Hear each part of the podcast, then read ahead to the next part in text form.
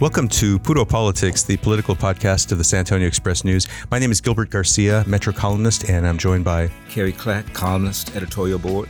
Nancy Preyor Johnson, associate editorial board editor. And we have a special guest for you today. Uh, Greg Casar is the uh, congressman elect in U.S. District 35, which basically runs from Austin down to San Antonio along the I 35 corridor. I, I think uh, and correct me if I'm wrong in the numbers. I think as far as eligible voters, you got about maybe about 39% of the district is Travis County and maybe about 38% Bexar County, something like that. That's about right. Yeah. And so, um, so this is, uh, you know, he is, uh, for those of you all in San Antonio, he's going to be a, a, new congressman for our, our, district, and this is a, a district which uh, which Lloyd Doggett uh, had, had has represented uh, since the district was created. And um, he's a former Austin City Council member, and he's been a was a political activist before that. And Greg Casar, thank you so much. Congratulations on your win, and thank you for joining us. Yeah, no, I'm so uh, so excited to be here. I've been a fan of the podcast for a while, and so uh, happy that I get to be on it right after coming back from uh, my orientation in DC. I was going to ask you about that. You were telling me I didn't realize how long it was. You said it's a two week new member orientation. What what what is involved in that that whole experience? Yeah, so the election was on Tuesday, November eighth, and on Saturday you're expected to be in DC. Um, because in some states they take longer to count votes because there's more mail in ballots or because the races were closer. For some members, they went not knowing whether they had won or not. Um, and so the orientation includes both the nuts and bolts that you expect in many jobs, right? They get your laptop, teach you how to sign in to the iPad, uh, but then also um, some really uh, inspirational and cool moments. As I'd mentioned, um, some members came not knowing whether they had won or not. Mm. And so we had a, a, dinner in the Library of Congress, which is a really special uh, dinner that's done uh, of all the, for every newly elected Democrat. Um, and Andrea Salinas, uh, who came up against uh, millions and millions of dollars in uh, and attacks, especially funded by um, sort of some of the cryptocurrency giants. Um, sh- we found out the the news called her race in the middle of the dinner, wow. and so everybody got to stand up and cheer for her, and uh, and so there were special things like that. I mean, we got to vote for the new House leadership. We're on the House floor for Nancy Pelosi's goodbye speech. We can talk about any of that, but include yeah, getting your parking pass, yeah. and then on the same day, you know, finding out that the torch is going to get passed uh, in a pretty historic moment. So it included all of that. Have you been able to have uh, many conversations with uh, the other members of the San Antonio delegation? Yeah, no, it's um, well, Joaquin. Uh, Congressman Castro and I have known each other for a good right. while. He uh, took a chance on me and supported me when I was a 24 year old running for the uh, for the Austin City Council, and we've been in touch on San Antonio and Texas issues um, quite a bit. Actually, right after um, uh, Trump was elected president, if you'll recall, there were these uh, ICE raids, unannounced ICE raids that were all over the state. And we were hearing from constituents in the community um, about seeing ICE all over the, their communities, but the federal government wouldn't confirm it. Um, and so he and I were in touch in the early hours of that morning. And he was the person that actually came out and confirmed that moment. Um, uh, and, and so we've just been through moments that were, you know, helping each other uh, ele- uh, through the elections, but also some really dark and challenging times. And so he and I um, have have stayed really close. Um, uh, Henry Cuellar and I got to hang out at these caucus meetings. Uh, because you know they go and stick the entire Democratic caucus in. Well, and, and uh, uh, for I think many of our listeners know you supported his his primary opponent, Jessica Santos, right? Yeah, is, how, how, is he okay with that now? Yeah, well, well, yeah. I was going to talk about us eating eating breakfast and talking with the folks from Bolivia that were there in the caucus room.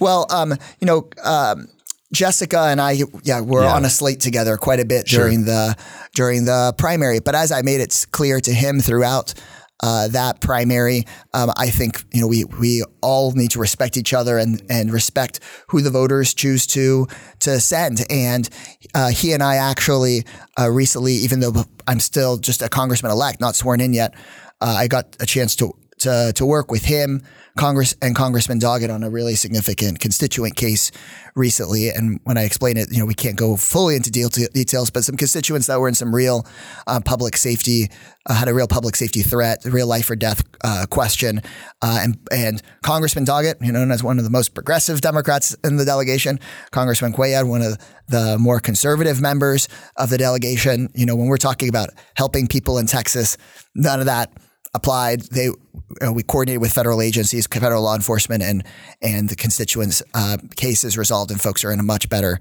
much safer situation. And so, you know, there's all the stuff that you see in the news that you get asked about on the podcast, um, and I don't, and I, and I, and, My uh, troublemakers. I hold it against you. No, that's that, that's what I listen for too. Uh, but the fact of the matter is, you know, really. Um, some really on on so many issues, there's going to be a lot of shared interest and shared work to do. Um, so yeah, got to spend some time with him. Haven't gotten to spend as much time with um, um, with Congressman Gonzalez yet, but but look forward to. You know, you obviously you very familiar with San Antonio before this campaign and and living roughly an hour away, but the the nature of this, you know, where you're you're hoping to represent a district that that has so many so many voters in the San Antonio area. I mean, it, it was going to uh, automatically going to compel you to spend more time here, get get more familiar with San Antonio, and have people in San Antonio become more familiar with you. Is there are there things that stand out to you about w- w- your experiences over the past year, spending time in San Antonio, and when you look at the, the needs or the challenges that this community has, what are the what are the, some of the takeaways you have? The you know I'm against gerrymandering, period, right? But I um, and I think it should be ended um, uh, entirely, so that you have uh, citizen uh, boards that help draw districts, so that you wind up with uh, voters choosing their politicians rather than the other way around. Uh, and that's the reason. Then this district is created for a gerrymandered purpose. Uh, to basically have more Republican representation is the reason the districts are drawn in these funky ways.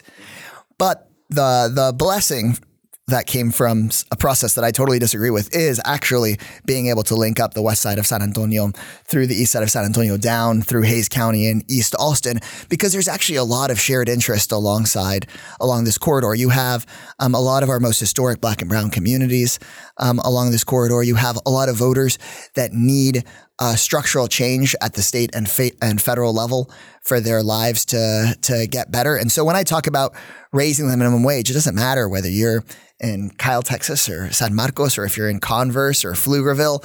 Uh, all of these places are along I-35, but it's overwhelmingly folks that are working their tails off or have earned uh, hope uh, the right, I think, to a dignified retirement because they have worked their tails off, um, but who've lived through this era of pandemic where they've lost family members, where people have lost jobs, um, and where some of the biggest corporations and billionaires in the country have made trillions of dollars, and that inequality um, is is what folks repeatedly want to see us work on in DC. At the local level, there's like baseline services that folks need, and it's going to be different if you're in the west side of San Antonio versus the east side, or if you're in the county. Uh, and we we're going to serve those constituent needs, but they also care about the big about the big issues, the big civil rights issues, and the big economic justice issues that we face as a country, and the democracy issues. I mean, a lot of pundits said folks weren't going to really vote on uh, whether we on January 6th. And then the exit polling showed in lots of interviews and my conversations with everyday people were like, man, we need, we just need, we, we have, have so much of what we have because of the American experiment in democracy. It's not perfect. It was flawed from its inception, but people know that we have to preserve that. Um, and so the, really that I think unites these different communities along this gerrymandered district. Um, uh, and and it's it's a lot more. There's a lot more similarities than than the differences. How energetic? How much do you think, uh, or did you get a sense, you know, last in the last two weeks that you were in D.C. How proactive, how energetic will Democrats be up until they have to turn over leadership to presumably McCarthy, or anybody? But Well, amongst the freshmen, you know, there are 35 to 37, depending on how you count it, uh, new freshman Democrats in the Congress. And when I say depending on how you count it, it's, I count them uh, Pat Ryan uh, in New York and Mary Peltola from Alaska, who were elected this year. Just, you know, they got elected a few months ago and then elected again. Uh, so 37 of us really active and, and pushing. You know, we uh, I held my first press conference as a member elect there in front of the Capitol alongside uh, Delia Ramirez, uh, who is a young progressive new member from Chicago, Summer Lee from Pittsburgh, Robert Garcia, um, uh, who's the mayor of Long Beach, member elect. All four of us had our first press conference in front of the Capitol asking that during lame duck um, there be protections for uh, our DACA youth uh, so that dreamers aren't potentially separated if we see uh, the courts rip DACA away right now while the Democrats control the House is the time for us to get something done. And then also on the child tax credit, because we know that there are so many kids that were pulled out of poverty and then just so needlessly dropped back into poverty. The program worked. And so, if we're going to be passing, oh, there's conversation about extending corporate tax breaks um, during this time period. Well, if there's going to be a, anything that's on the corporate tax side, we should at least do the child tax credit. So we went and had our first press conference. Um, there, I, you know, we would text each other and call each other. There was no questions of, well, do we think that we need to check with some folks, or mm-hmm. you know, do we think we might step on somebody else's toes or get into somebody else's territory? There was none of that. People said we got elected to pursue these things and let's do it. And I hope that we can keep that spirit alive and pushing. Uh, but I am worried, of course, about the Senate filibuster. Uh, it just goes to show how archaic and sort of senseless that rule is. Um, uh, that even if you can convince a few Republicans, a couple Republicans to vote with the Democrats, that you still can't pass some of these policies that have majority support in the country. So, um, um, you know, to me, I think the the least we could do is continue to push and to raise our voices, even if even if we're not sworn in, and then to keep that spirit going um, into the incoming session. Did you get a sense though from from leadership that they're going to do that? Did you was any kind of response? Yeah, well, well yeah. In our caucus meetings, um, they, they, said they were going to go push on the House side. Um, of course, they then put, put it on the Senate to say, well, we'll see mm-hmm. Um, what the Senate is or isn't willing to do, and that's why um, we have to. The, a lot of the conversation was about how them them trying to find every um, every tool we could in the toolbox to get around the filibuster, which includes things like getting things onto must-pass spending bills, um, or or um, or get sort of getting through the reconciliation process. There was less conversation about reconciliation mm. lately because I know that there's a lot of procedural yep. uh, pro- process to that. Again, ridiculous, right? Why, if there's something that the federal government, yeah. a majority of yeah. the people sent the majority yeah. of federal representatives to do, you should be able to do it. Well, I tend to think, you know, if if you're gonna if you're gonna maintain the filibuster and uh, it, at least require people to actually filibuster, you know, that, that it's it's just right. too it's too easy now. You know, it, it actually, I mean, there there've always been problems with it. Uh, you know, as you said, because it's it, it's a way of blocking the majority will, but but there was a time when people actually had to physically go through yeah. the difficult task of, of, of, filibustering. And now it's just, uh, you know, I guess they send an email or something like that. That's right. Whatever it is. I, somebody, we didn't get to that part in orientation, but I'll, I'll, I'll, report back for the you next podcast. You're, you're, mentioning DACA and your hope that maybe something would be done uh, in this lame duck period. Um, immigration has been a, a, big issue for you. You're a child of Mexican immigrants. It's something that you've you focused a lot on immigration reform is, is something we've, it's been talked about for so many years. We haven't had anything really since I guess '86, and I would assume it's going to get tougher now um, with that slim Republican majority in the House. Um, what what are your hopes along those lines? And if you could, if you had the control, what what provisions would you like to see in a in a package of immigration reform? Right. So first, what does it take to get it done? Um, I think it is still on the top of so many voters' minds. Mm-hmm. I think it's another place where when you just pull up whatever DC uh, pundit website where they talk about how immigration is a lower priority on voters' minds, uh, that's not what I hear at the doors or in real conversation in the community. Certainly not in San Antonio. What I do hear from a lot of people in San Antonio, so many people in mixed status families, right, where you've got voters in the household and some of their siblings or some of, or their parents or somebody else is undocumented. When folks have lowered it on their list, it's not that it's less important. It hasn't gone down their list of, of urgency or it's gone down their list of what they believe we can, can get done. We've, the expectations have been so lowered, right? They've seen uh, candidates campaign time and time again saying we're going to get immigration reform done and it just hasn't gotten done. So I think it's still very high on voters' list of important issues. I think they're just telling pollsters less often that mm-hmm. it's what they want folks to get done because they feel like nothing's ever going to happen. And we can't let that despair sit in. And so I think, um, as far as actually getting it done, um, I think it will take a, a muscular and aggressive congressional Hispanic caucus. That is where um, a lot of the folks that work hardest on immigration reform are. Um, and there are now nine freshman Democrats headed into the Congressional Hispanic Caucus. We'll have the biggest Democratic Hispanic caucus ever. Mm. Um, and and it includes a lot of Latinos uh, in tough districts and in very blue districts like mine, um, who all care about this issue. And so we are um, uh, going, we've all talked as freshmen about really prioritizing getting something done. Um, and and that if that means sitting down with House Republican leadership to get something done, that's what we should that's what we should do. So when you asked how much of a priority is it, I think it's at the top of the list. How can we get it done? I think it needs leadership needs to know it's a priority. That needs to be something that unites a large caucus. I think that's the CHC, the Hispanic Caucus. Um, and then what should such a bill have? Um, I know that the bill that we would get wouldn't be the bill that I would write. And I think everybody needs to say that around the table. Yeah, it's the reality. Um, that is the reality. But we, I, I think it is. Sh- we have seen for two. I mean, I remember going to DC. I was an immigrants' rights and labor organizer, so I went to DC with hospitality workers and construction workers.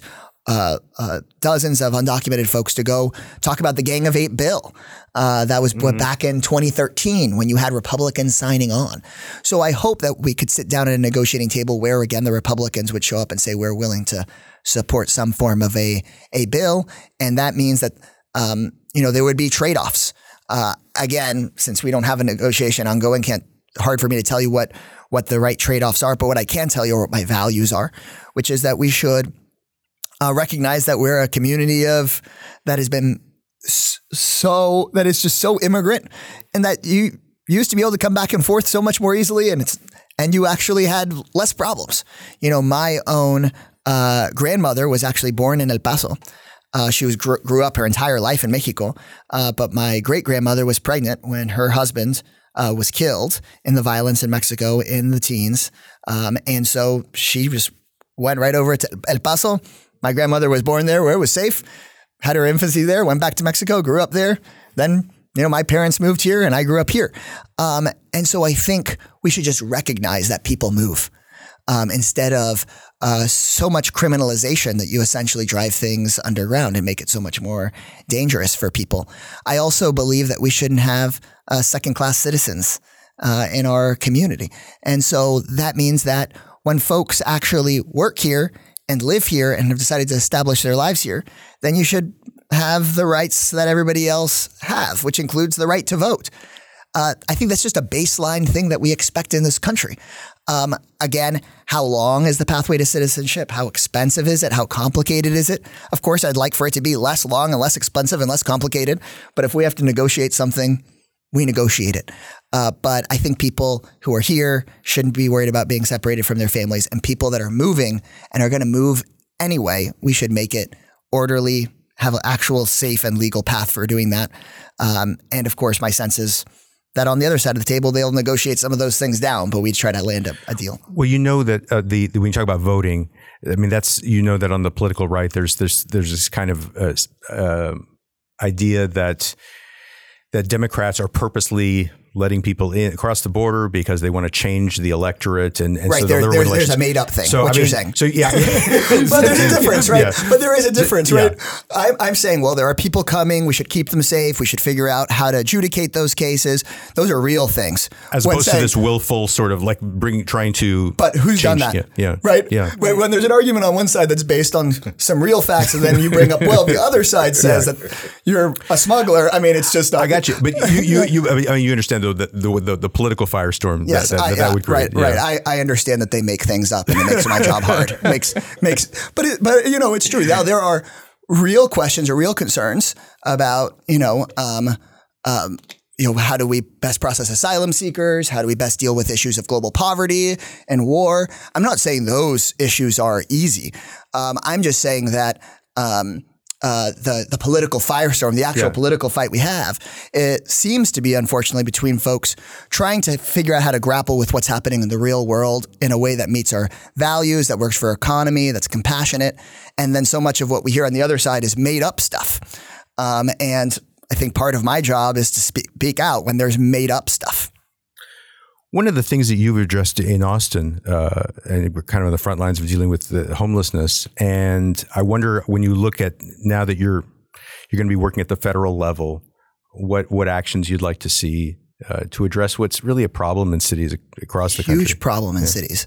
Um, we, we need significant federal investment in housing uh, and mental health services. Um, um, and and frankly, addiction services, oftentimes it's not addiction that actually drives homelessness. It's just when you're living on the street for a certain period of time, your chances of, of winding up in substance use issues goes way up.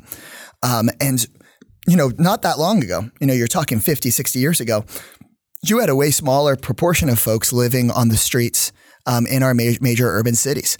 Um, and a lot of that was addressed through public housing and the federal social safety net. Of course, it was not equal for all. Um, it was not perfect, but the shredding of so much of that social safety net um, in the Reaganomics era and thereafter, a lot of folks have just been able to to correlate that right back to some of the large amounts of homelessness that it is that we see. And around the country, as rents go up, homelessness goes up. It's not directly tied to overdoses, not directly tied to mental health cases or substance use. Those things are all correlated, but the main causal factor is housing price goes up, people don't have a place to live. Um, and so I think that we need to do things like repeal the Faircloth Amendment and these other things that were put in place sort of against public housing. Um, and and go back and say, look, we can make public housing safe.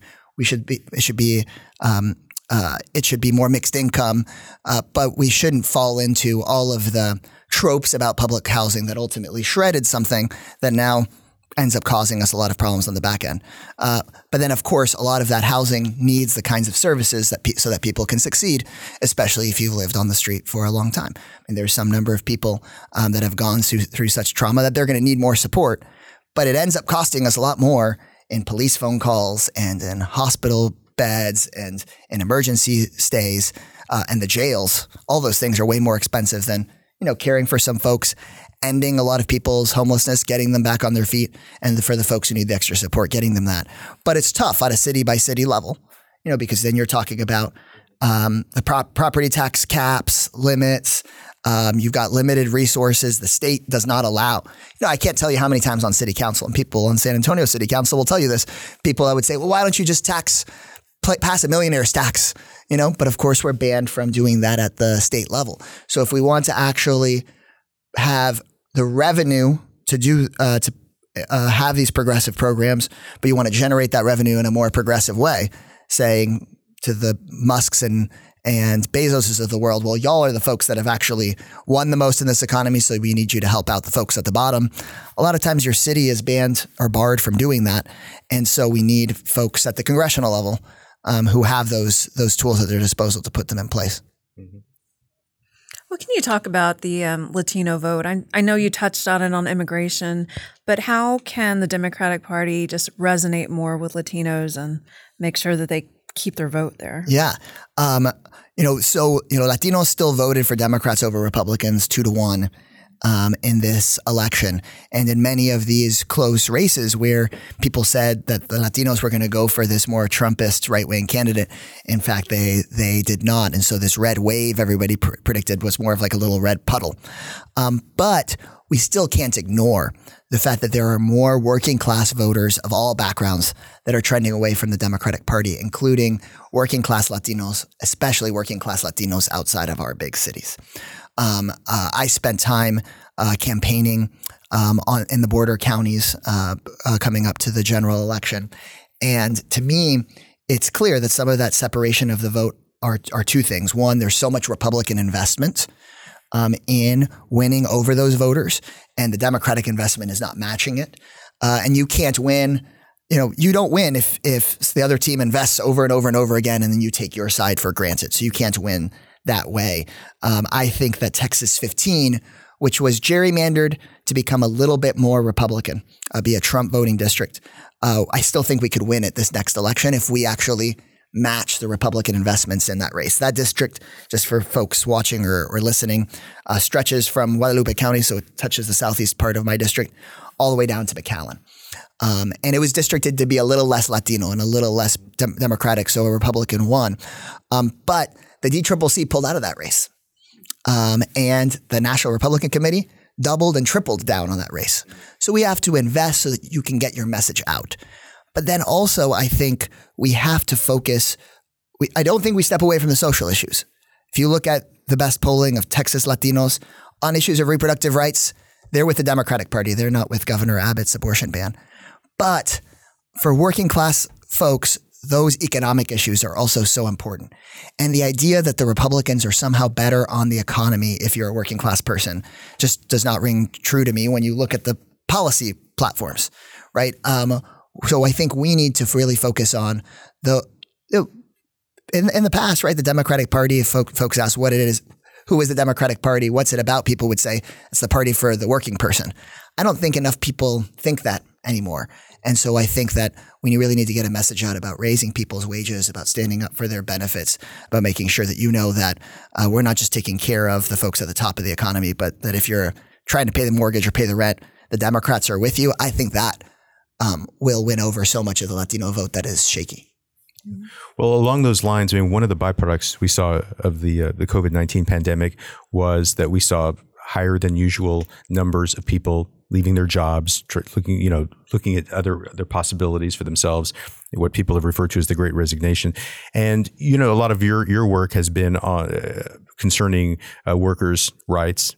And uh, I just wonder if you look at at this situation because we we did have a labor shortage coming out of out of this pandemic or coming through this pandemic.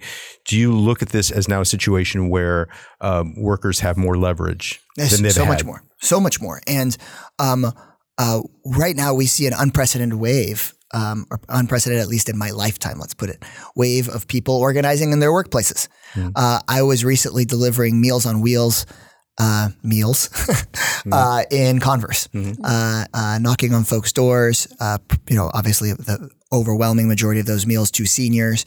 Um, and I w- knocked on the door on one door and was waiting for Miss Carter you know, age in her 80s to answer the door. It was actually her grandson who came in and answered the door. And he said, I recognize you from Instagram. I've been meaning to send you a note because I work at Amazon and we're talking about how it is that we can organize for better conditions um, uh, at my workplace. And you have see those conversations happening all over, um, where before it was, you know, kind of a more rare thing for you to get a new union.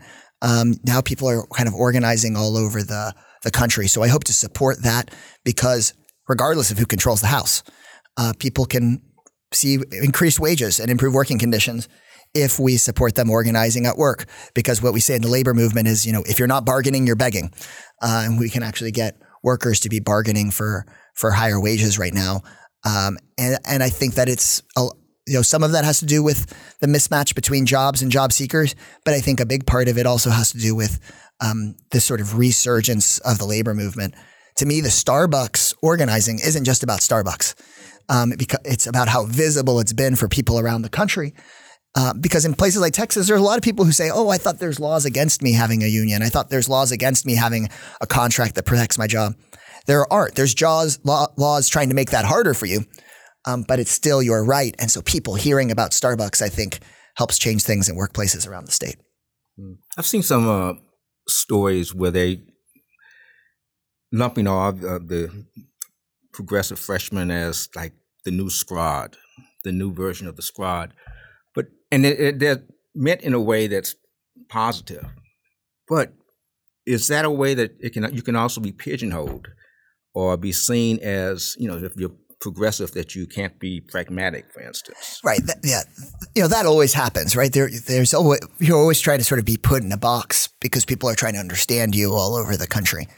Um, but what I found during orientation is you can have relationships with everybody, right? You can get written about or described in different ways, but at the end of the day, what you get done is also based on your ability to to relate to your to your colleagues and to your peers. And so I did my best to really get to know everyone in my freshman class. That includes members that are significantly more conservative and significantly more progressive. And part of what we really try to talk about is the fact that we represent different districts. Somebody, so there's members in my class that are representing a district that Donald Trump won. Um, my district, right, we overwhelmingly didn't voted for President Biden. And so for us to recognize, okay, that means that you are going to have to probably take certain positions to best represent your constituency. I won't be upset at you for that. I'll try to convince you of my point of view. But then also don't be upset when we fight for progressive values and talk about how the you know, people aren't able to pay their rent and that we you know, can't let corporate landlords drive up the rent needlessly. Or, and then there's some issues that honestly we all connected on as a as a fundamental um, as a fundamental issue that we could all agree on and all be a little bit more assertive in pushing. Part of what I think was so important about the new members like Alexandria Ocasio Cortez, what they did was not just about being progressive, but about um, being more fearless with what it is that we care about. I think that's why she's inspired so many people. And so my first press release as a member elect was we heard from my constituents uh, that they weren't uh, that there were unsafe working conditions and their claims that they weren't paid what they were owed while constructing the Tesla Gigafactory. Uh, and so we stood with them saying we support a full Department of Labor investigation to make sure that if you weren't paid what you were paid or if there were dangerous conditions, there should be accountability for that. When I was there at freshman orientation, doesn't matter if you were a more centrist member or more progressive member, people um, said they were excited about things like that because they all want to be fearless. Because we all came up in this time where we saw, you know, the Capitol being stormed by insurrectionists. You know, so there's a certain sense of responsibility to not just wait around. Nobody, nobody in this class I'm not saying this about anybody, but it really felt like folks in this class didn't run for Congress because they like really wanted to just move to DC and be a member of Congress, right? We all saw the went through the pandemic. We all saw the January 6th insurrection. We all were mostly elected officials during the Trump era who are going to go do something. And so if we're branded anything, I hope it is about us being a a, really mission driven, impatient group. Um, and and I think for my constituents and folks I talked to in San Antonio, nobody said, "Hey, I want to see government move a little slower," or uh, "Hey, I, I want you to." Uh, really bide your time over there and move up, right? People have a sense of urgency, and I think that might be the thing that kind of unites the group. Sorry, can I ask a question real quick? I apologize. No. You, are talking about being a new freshman member of Congress. Uh, we're political junkies here, and I always I've always loved politics. But I'm also a DACA student. I've been here for like uh, 27 years in 97. I think Bill Clinton passed that yep. really disastrous immigration law. And then in, in 07 or 08 was the Bush tried to pass right. that uh, immigration act. My whole life has been like, yeah, yeah, something's going to happen on immigration. Yeah, How do you think you're going to remain hopeful knowing that that's been the history on? I'm just using immigration as an example, but like politics is politics. How do you think you're going to stay hopeful throughout your tenure? Part how I hope to stay well, the reason I'm hopeful is because there really is no other choice. Mm-hmm. Um, I think that if we despair, um, um, that's okay if you feel full of despair, but then I probably should go do another job um, because uh, the, the, this is the only Congress we have. So this is the only place where immigrants can get the relief that they need. This is the only place where we can fix the Supreme Court so it's not taking people's rights away, but actually adding to people's rights. It's the only place you can uh, legalize abortion or same-sex marriage nationwide. It's, it's, the only place to do it.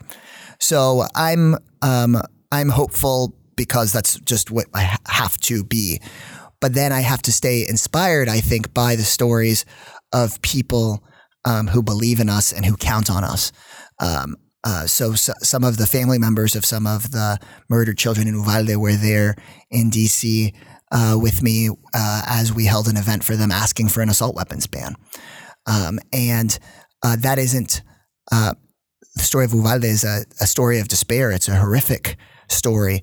Um, and the only reason I hold out hope for an assault weapons ban is because I have to, because it has to get done, because lives are on the lives are on the line. They were there, joined by family members uh, from Parkland and family members from the Pulse nightclub and family members from Silver Spring. Uh, so it is totally rational to feel a lot of despair that that many shootings have happened and we still aren't that much closer to an assault weapons ban, which used to be a bipartisan thing in the 90s.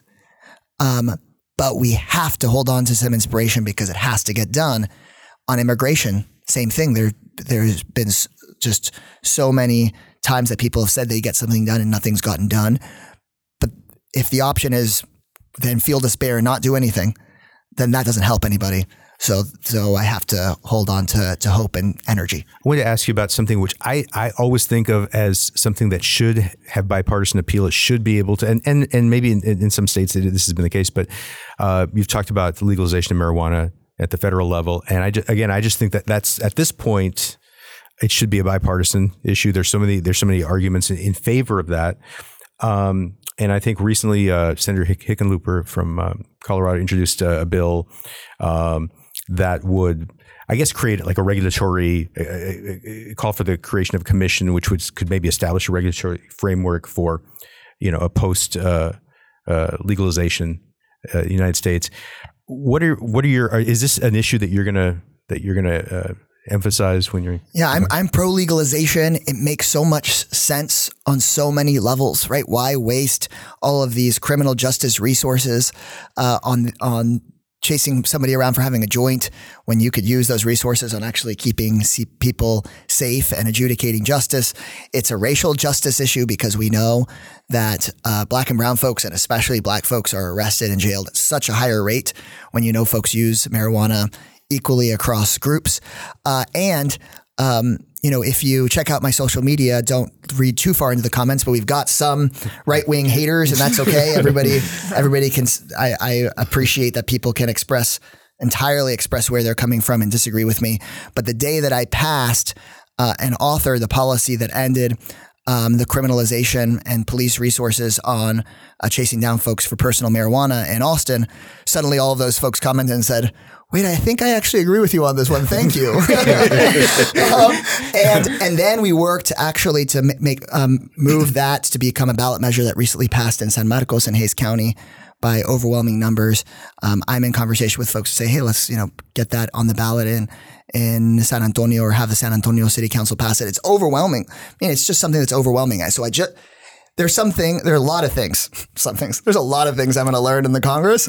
and one of them is going to be to go talk to my friends on the other side of the aisle and say, what's the deal with this one? I mean, this one should be easy. I mean, you guys, I'd be fine having one of their names on the top of the bill if we sure. could get it done. Sure. Um, but that, but, but that and broader criminal justice reform, I think that, um, you know, th- there has in the past been bipartisan support for things like ending no knock warrants and these other um, criminal justice issues where you're ta- where you're really talking about uh, a more limited government approach and using our resources on really addressing safety. Um, and so, personal, so yeah. personal privacy, personal liberty. I mean, those are things that that, on the political right are appealing concepts or should be right. Yeah, yeah, and, and yeah, exactly. And so to me, um, I'll maybe again, maybe this is a way for me to invite myself back. I'll I'll let you guys know what they say. Greg Casar, thank you so much for joining us. Uh, congratulations again, and uh, good luck in Congress. Thanks so much, y'all. Take care. And thank you all for listening. We'll be back next week.